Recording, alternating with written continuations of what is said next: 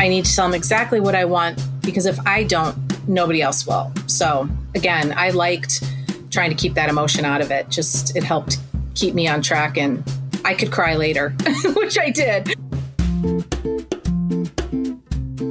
Welcome to Wild Peace, a place where parents of kids who struggle can come together for camaraderie, inspiration, and support. If a child in your life faces learning and attentional challenges, developmental differences, or mental health concerns, this is for you. I'm your host, Kendra Wild.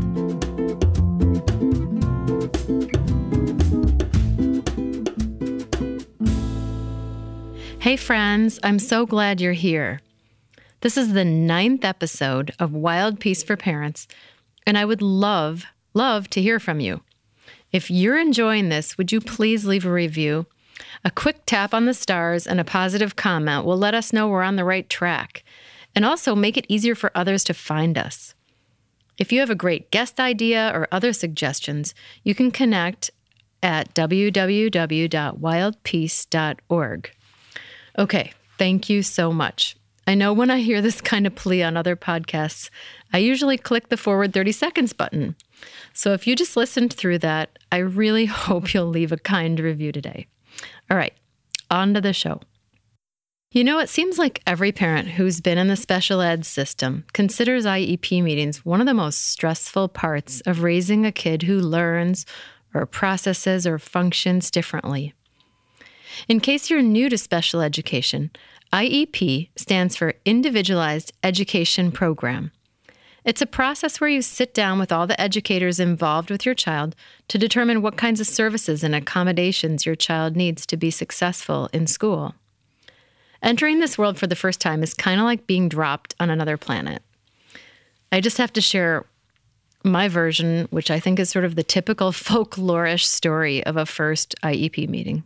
It goes like this You walk into the room, and you're confronted by this long conference table and all across the opposite side are people already seated, some familiar faces, some you've you've never seen. And they all have paperwork about your child in front of them. And as you slowly take in this scene, you note there's a Kleenex box ever so thoughtfully placed right next to your seat. and, and you start to get that out of body, like queasy feeling like, what is happening? And as the meeting begins, people start speaking about your child, but they're using acronyms and other terms you've never heard before, and they don't necessarily make sense in the context of a sentence.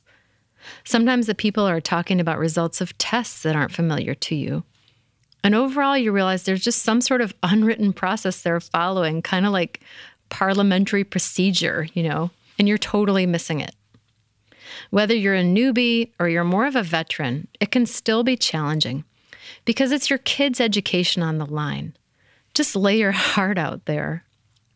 And you have to know how to advocate without crumbling. The emotional pressure can be so intense.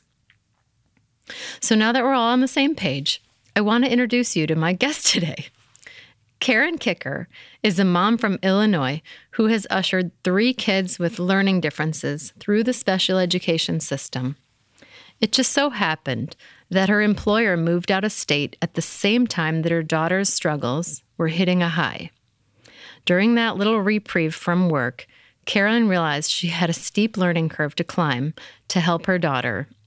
Karen is so candid about her experience, what she learned, how she grew, and hearing her hard earned tips and tricks will make you feel more confident about facing your own IEP process.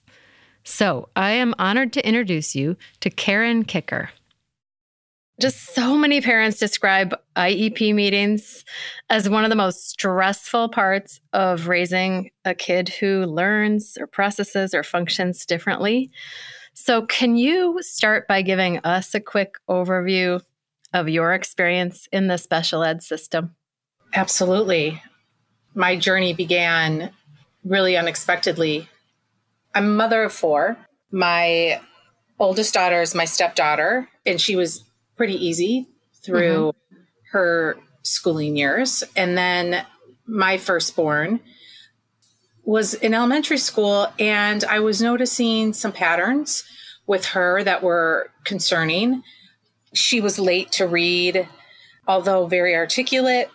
There were kids in kindergarten that were recognizing letters and things like that. And I started to raise some concerns to the school. And for the most part, everyone was, you know, she'll be fine. She'll get mm-hmm. on track. This is not to be, you know, don't worry. And that sort of went on until fifth grade, where I really said, okay, my gut's telling me something's really not right here. And I don't know what it is. I don't know if it's, you know, attention deficit or something. And I say that really kind of flippantly now, but at the time I, mm-hmm. so it, I thought, I've heard about this ADHD thing and could it be that? you know, I had left a time consuming career and I was fortunate that I had some time as I was rediscovering my next steps in life. I had time to really focus on my kids in a time when they obviously really needed me. So, long story short, there was something wrong and not wrong, but there was something that was different about my daughter and then my other two kids as well. So I was right. My gut was right. Yeah. And it's so tough, isn't it, when you look back at that first one and it took, you know, three or five years to convince yourself and everyone else that there was something going on. Truly. And the thing that is even worse, I started noticing these patterns earlier than in fifth grade, really had concerns. And my oldest daughter did not get her IEP until she was in eighth grade.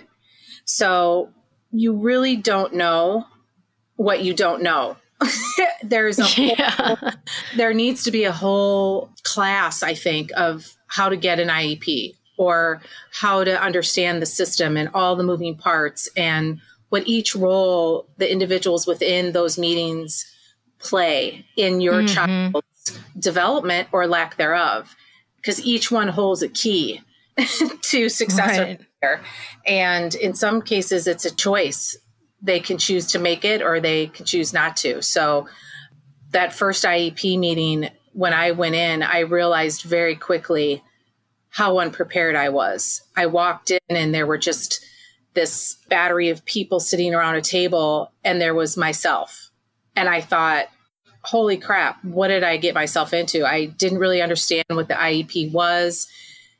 The school doesn't really give you that information necessarily. I think they assume you know if your child is struggling that you're going to have an IEP meeting. The whole process, there's just really no clear path or outline on how to do it. It varies from state to district to city school, suburban schools. So it's challenging. Mm-hmm. So just zooming out, what do you think makes IEP meetings so tough? What do you think makes them so difficult for us? I think a large part is it's such an emotional process. I think for it's our children for one. And again, most of us are not experts in areas of special education we trust the schools to provide us with a path on how best to help our kids. And that's not always the case. There's so much more that goes into it, administrative, just don't realize. And so we always, in our case, I should say, I always just feel that we kind of march to different drums. It was the school wanted, or the, the district wanted something. The teachers, for the most part, were always with us and trying to help the student. But I also felt there was a lot of roadblocks for the teachers, for the staff at the schools. And then, you know, the district had its own set of sort of goals that they wanted to reach. So there's just a lot of moving parts. So it's hard yeah. to understand.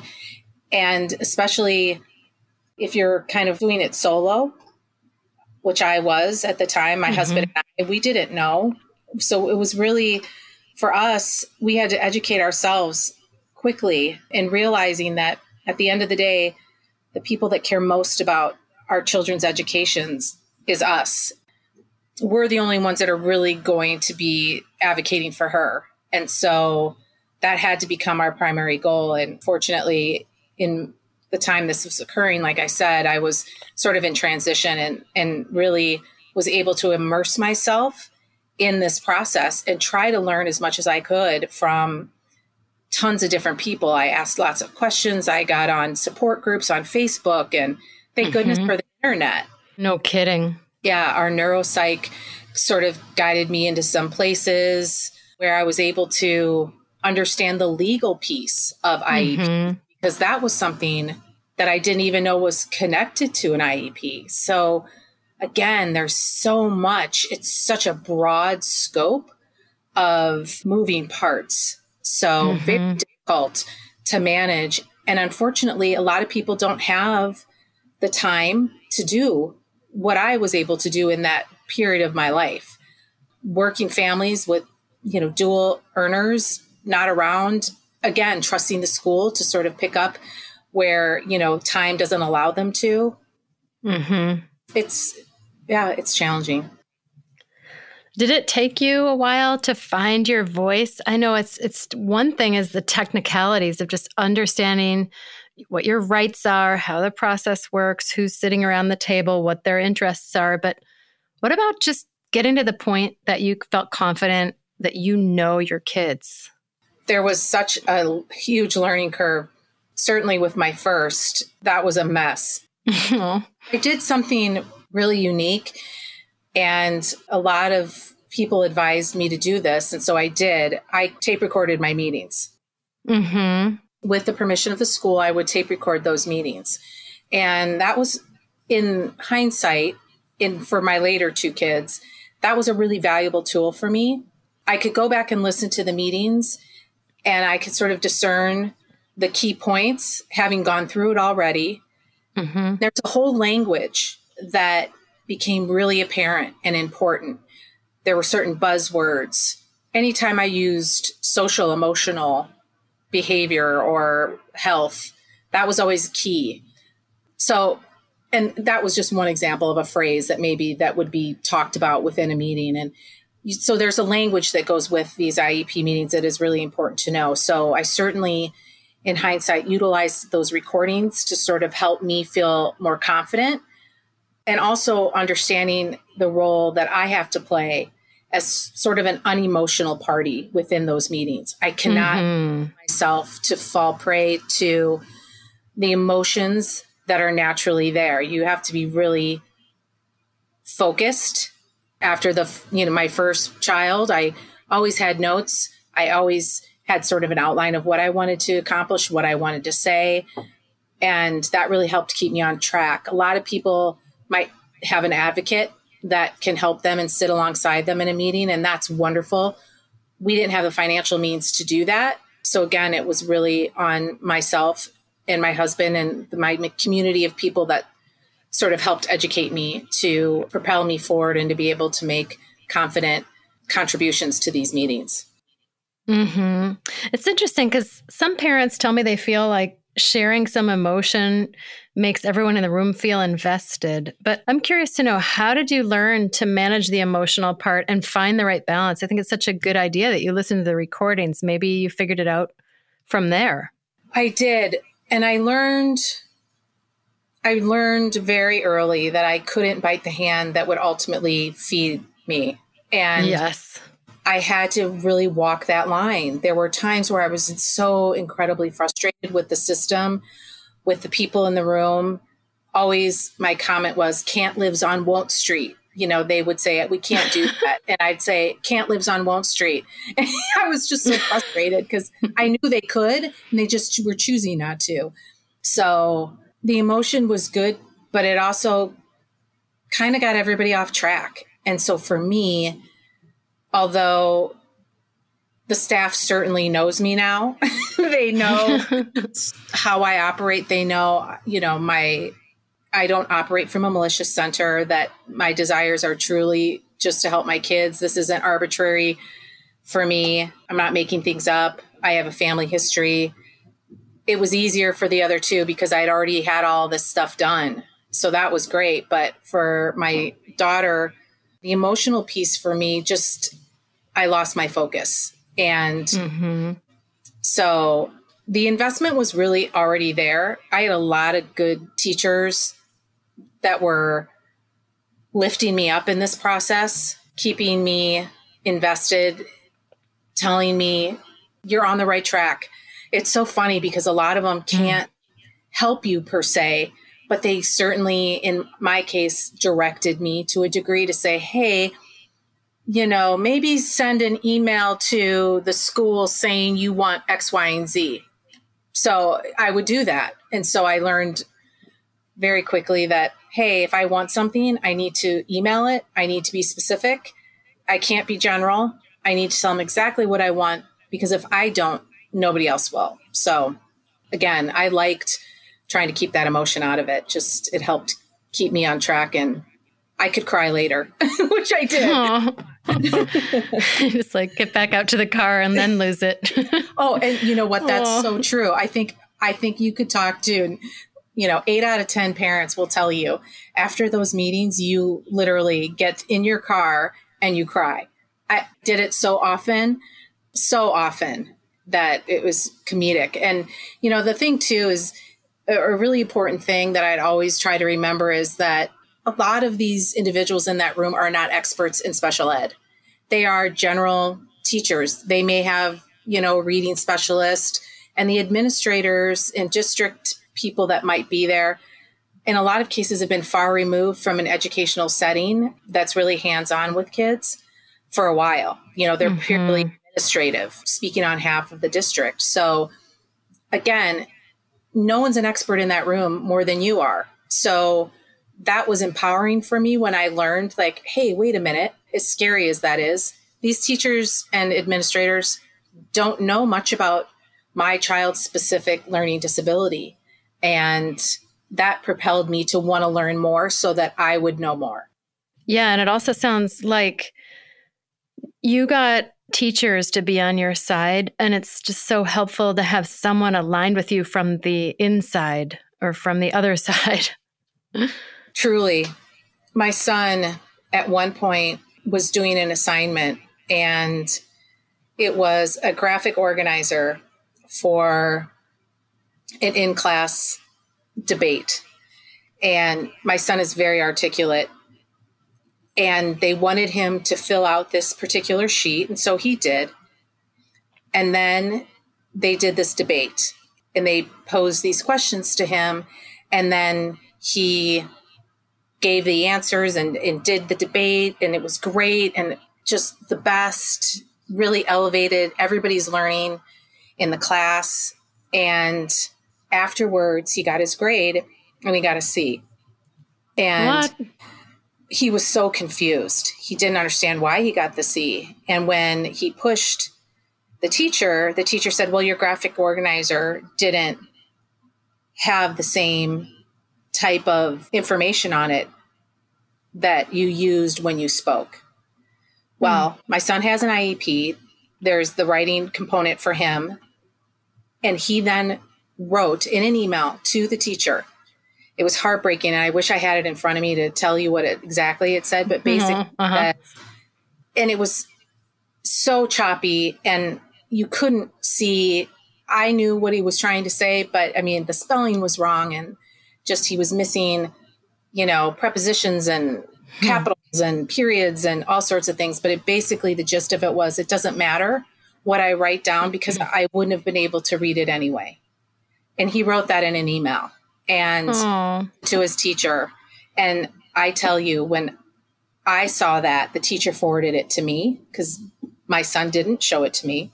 Mm-hmm. The teacher sent it to me. And that email propelled me in a way that nothing else could have.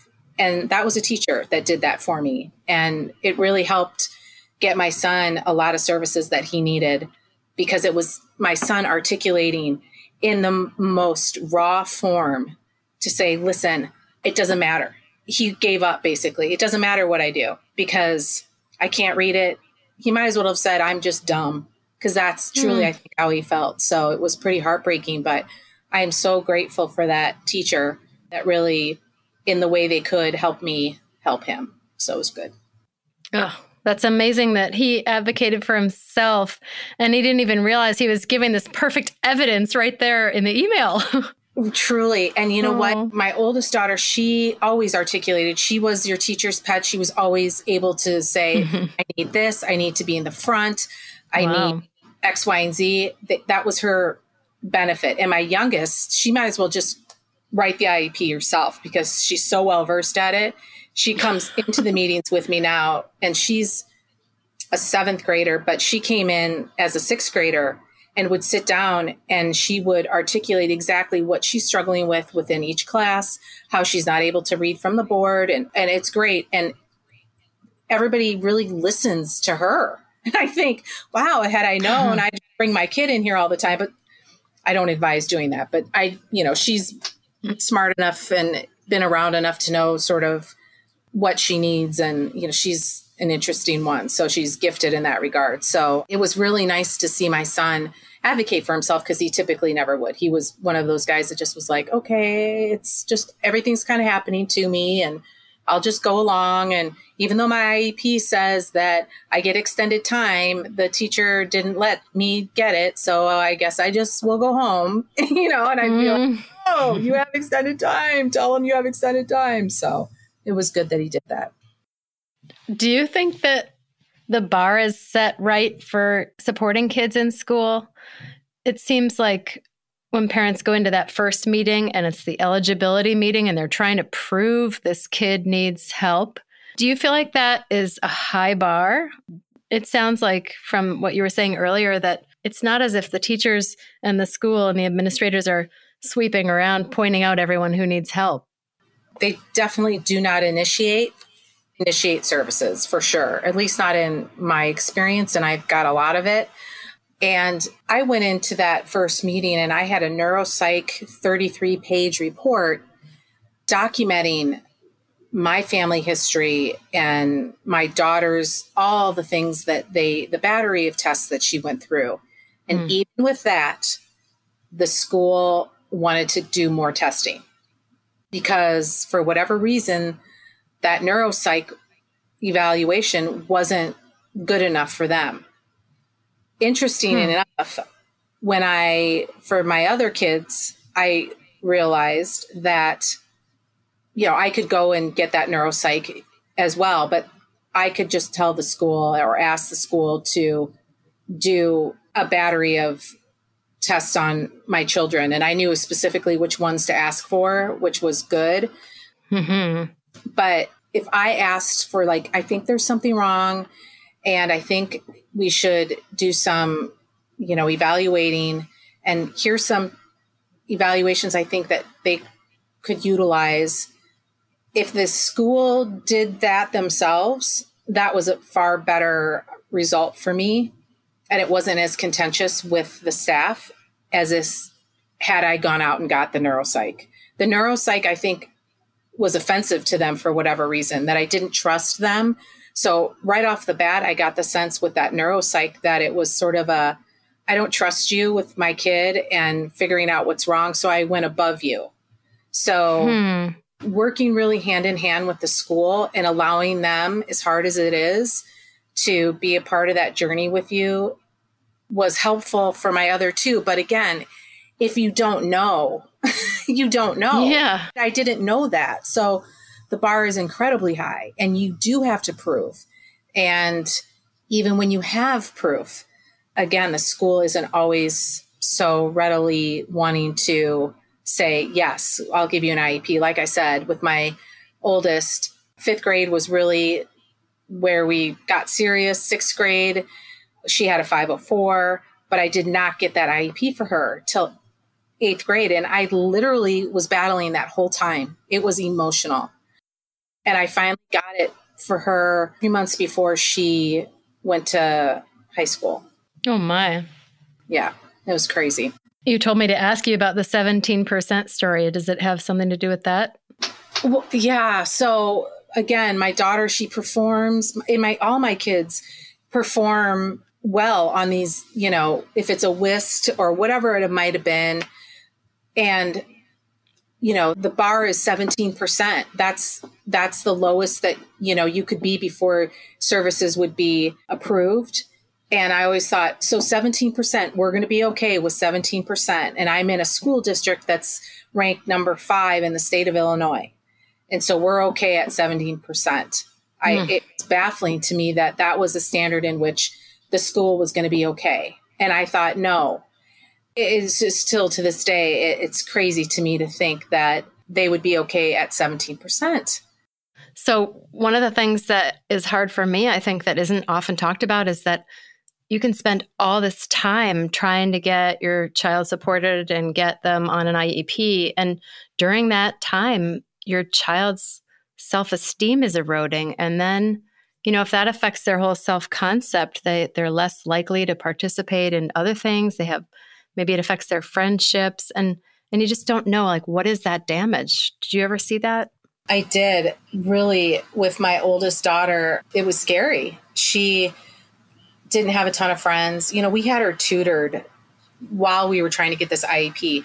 I just she was being tutored constantly, so it was she'd work all day at school, she'd go to the tutor and then come home and eat dinner and then it would all start over. It was like the worst form of, you know, Groundhog Day ever. So socially, she just really, really struggled. She didn't find a ton of value in herself and she wasn't making a ton of progress. And mm. at least she didn't see the progress. It wasn't being shown through grades or, you know, wasn't really tangible for her. So we really stopped all of that. I saw this sort of spiral starting to happen and it was scary. There was some really tough times for us, and so I pulled her from all of that, and I told her, I said, "Okay, you can choose anything you want to do for fun. We're just going to do something fun. You're going to just be a kid. We're not going to worry about this academic stuff for a bit. What is it that you want to do?" And she said, "You know, I want to play hockey." And so it was really in the next year where she instead of going to the tutor after school. We, you know, three days a week, we'd be at the rink. And it was through that that I really saw her transform. Wow. And that was fantastic. But again, there was so much damage. And even now, I see remnants of that early and not the school ignoring her, but that that early struggle, it rears its head even now at mm. 18. I see sort of the damage that the early years had did, you know, had done for her. So it doesn't go yeah. away. And when you compare that to say your youngest kid, you know, the oh. what do they call You always have to mess up the first pancake. oh gosh. Yes. Yeah, that's yeah. Yeah, my old, she's the first pancake. Yeah, my youngest, you know, she had early interventions. Mm-hmm. We were just on top of it. Academically, she's high honor roll. She, you know, she's just high achieving and so different her self-esteem because she didn't have to manage the struggle in the way that my oldest did. And so mm-hmm. really my oldest and i we were in the trenches together. By the time my last one i had it all wrapped up and i could just be like okay this is what we're doing. We're done you know we were experts at that point. So she's not void of some of the damages because she certainly is aware where she struggles but she's also mm-hmm not afraid to pronounce like listen i struggle here because of this. And she owns it and she throws her shoulder back and owns it. And wow. you know she's a unique confident kid. But she also doesn't like to see how people are excelling in ways that maybe she doesn't excel as quickly. Mm-hmm. yeah that's hard for all of us. Yeah for, for sure. For sure. Yeah but so that's just a, such a great, beautiful story because it's such an argument for early intervention and just believing in yourself and pushing early if you notice anything going sideways. Yes, I see a lot of kids, and I always think, oh, I wish my kids had a little bit more of that. And really, what that is, is that confidence in everything they do because it doesn't just present itself in your academic environment, it bleeds everywhere. So it bleeds at home, it bleeds with friendships, it bleeds with, you know, you're confident, it spreads everywhere. So mm-hmm. I really wish my kids had a little bit more of that swag. And I think my youngest does have more than my older two for sure. And uh, again, a lot of that just goes back to you know, I knew I knew a little bit more. I was able to help a little bit sooner, and the effects didn't present themselves. You know, we kind of nipped it in the bud before it really got into those years where she's going through puberty and trying to figure so much else out. This was the piece mm-hmm. that she didn't really have to. So that was really helpful. It's interesting when I think about how lucky your kids are to have an advocate like you. And it just makes me wonder about all those kids whose parents either don't have the time or the awareness or the knowledge. I mean, is there a disparity in the kind of services you think kids get depending on who's speaking up for them? Absolutely. I am that parent for kindergarten to fifth grade. I was not necessarily aware I just had a life circumstance happen where I found myself at home. And it's funny how that path was so needed in my life. I, my husband and I say it all the time that how fortunate we were that I had this time to engage in my children's lives because otherwise I don't know what would have happened. My kids wouldn't have gotten the services. I don't think yeah. because I just wouldn't have had the time to do it. So again, they're not necessarily offering services, especially if in my kids' cases, you know, they have this just it's a specific learning disability. So a lot of times it's not seen. And that was always something that I challenged the, the school on. I always thought, listen, if my child, let's say, physically disabled and wasn't able to be in gym, you would excuse that. But my child, who you can't see their disability, has a different type of challenge in the sense that most people then say, well, then it doesn't exist. Hmm. So that too is one of those challenges where you had to prove that, yes, even though it's not seen, it is there. And even though my child is super articulate, super creative, has all these, you know, can come up with answers that don't follow the norms, mm-hmm. the disability is still there. And, mm-hmm. you know, in my kids' case, it's reading and writing. And those are fundamental cores to education. And my children didn't have the luxury of knowing how to do either to any degree for especially my oldest. She's really had to find ways to sort of survive the school system. She's thriving now in college, but it Yay. was really yeah, exactly. I bet. Do you think your advocacy has taught you anything that has benefited other parents? For sure. I have a girlfriend who sort of goes back to what we are talking about the emotional piece of those mm-hmm. Meetings. I have a girlfriend who was on this IEP journey as well. And inevitably, she'd get into those meetings and she would get so frustrated and would get emotional she would lose track of what it was she was trying to say. She'd get flustered. Hmm. So I was her companion. I would go to those meetings with her because I had a really good sense of the legal piece, the language. Let me go back. Not a great sense of the legal piece, but at least understood Wrightslaw, had a sense of some of the key pieces that I needed to know. Mm-hmm. I was able to really help her. Wasn't an an advocate per se, but I certainly was able to guide. If she lost track, I was able to step in and help sort of articulate what I knew she needed and wanted to say, but just wasn't able to do so. So mm, that's great. Yeah. You know, it takes a village and it really does. It really, really does. Oh, that's such a good idea. Even if she couldn't get a formal advocate, just have a buddy system. You could tag team for a moment if she had to, you know, pull herself together. Right. And the other great thing, too, in, in those meetings, I would take notes for her.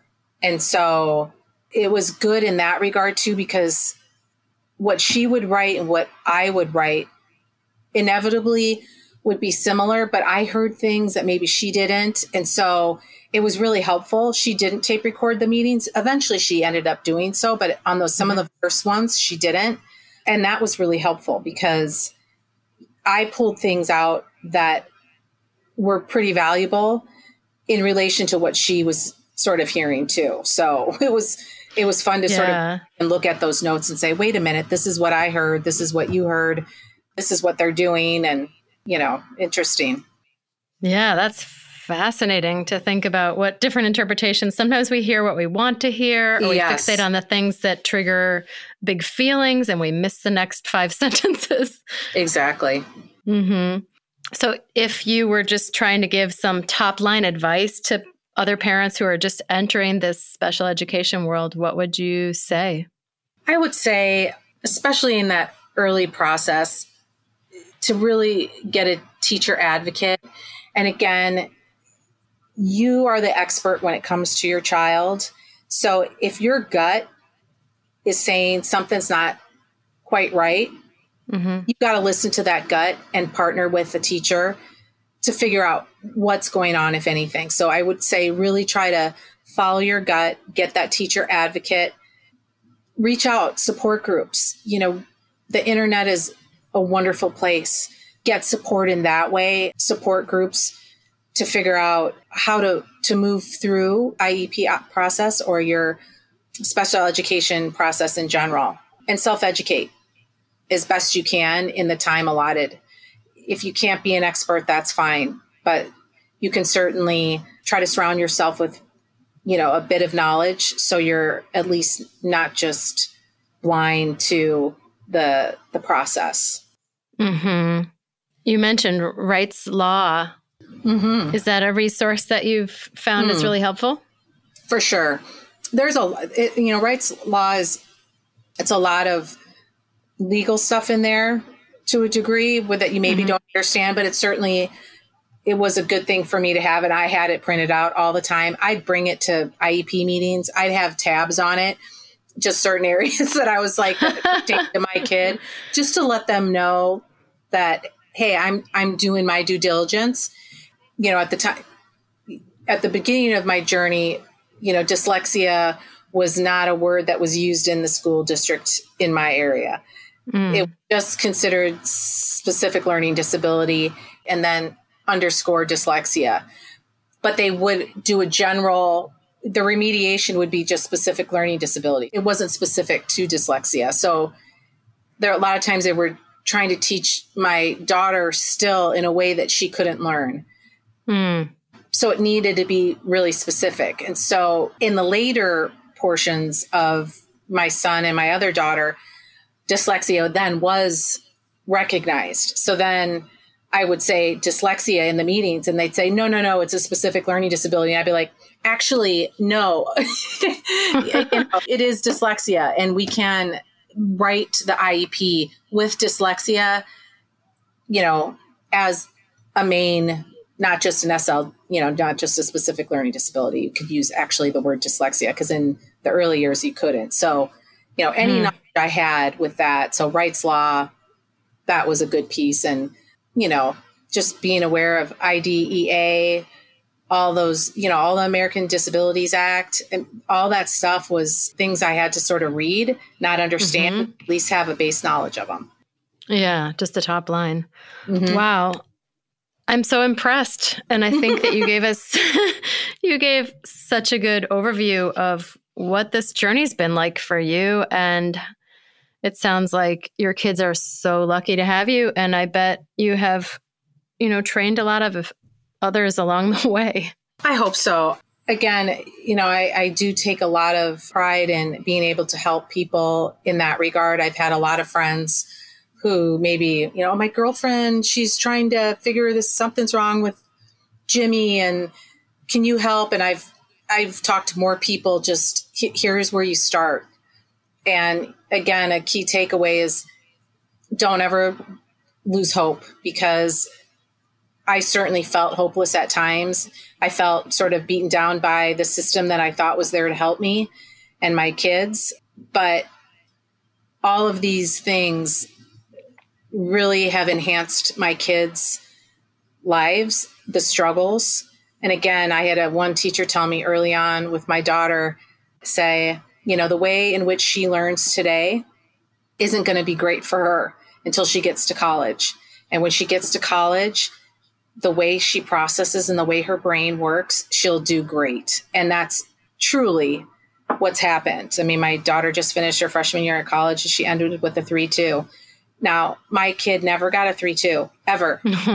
ever, ever, ever. And I didn't know for sure if she'd go to college. Mm-hmm. So again, you just can't lose hope and you just keep on keeping on. Yeah, I love it. It's just, yeah. it's a lot of in, invisible work and mm-hmm. long term, you know, sort of long term gains. And that's true for your own kids and also just for looking at the other parents who, you know, who come after you. Exactly. Exactly. Mm. Well, thank you, Karen. Absolutely. My pleasure. You've been listening to Wild Peace, a podcast created to bolster parents of kids who are struggling with mental health, learning issues, developmental differences, and more. If you'd like to suggest a guest or share your story, we would love to hear from you. Go to wildpeace.org, that's W I L D P E A C E dot org, to leave suggestions, see show notes from this episode, and explore more resources. You can also leave a message at 617 433 8582. Since this is a podcast, we especially love hearing your voice. And if you enjoy what you're hearing, please take a minute to rate us on Apple Podcasts. Just scroll down to those five purple stars and click.